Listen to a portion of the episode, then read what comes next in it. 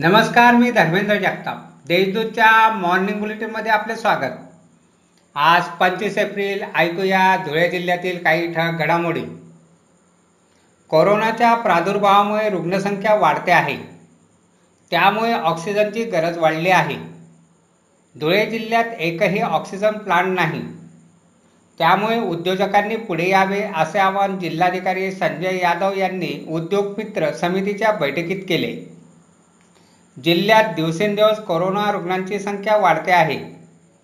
म्हणून शिरपूर येथील प्राथमिक शिक्षकांनी निधी संकलन करून शिंगावे येथील शासकीय कोविड सेंटरला अठरा ऑक्सिजन सिलेंडर भेट दिली.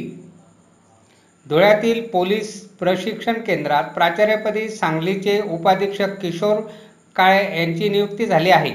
माजी प्राचार्य प्रशांत बच्चाव यांची धुळ्यातच अप्पर पोल पोलीस अधीक्षक म्हणून बदली झाली होती म्हणून प्राचार्यपद रिक्त होते.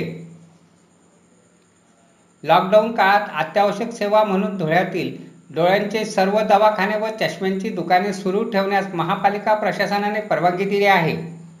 याबाबत अतिरिक्त आयुक्त गणेश गिरी यांनी आदेश पारित केला आहे. शिंदखेडा तालुक्यातील निमगुळ गावानजीक तावखेडा फाट्याजवळ ट्रकचा ब्रेक निकामी झाल्याने समोरून येणाऱ्या ट्रकवर धडकला. या अपघातात चालक जागीच ठार झाला. हरसिंग गिरासे हे मयत चालकाचे नाव आहे. जिल्हा पोलीस विभागातील एकशे छत्तीस जवान आणि एकवीस अधिकारी कोरोना बाधित झाले आहेत.